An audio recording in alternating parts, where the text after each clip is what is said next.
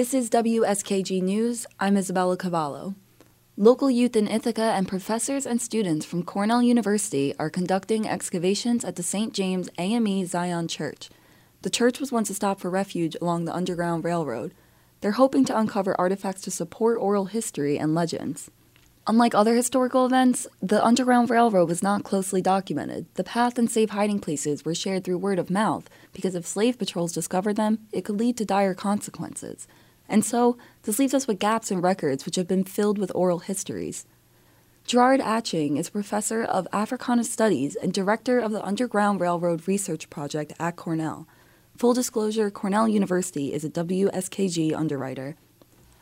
Aching says the physical artifacts found during the dig will support the oral histories.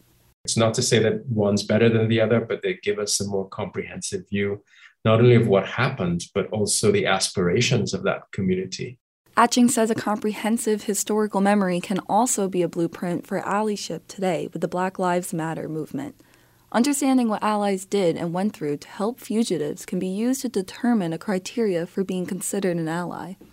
The dig is expected to end November 13th. Isabella Cavallo, WSKG News.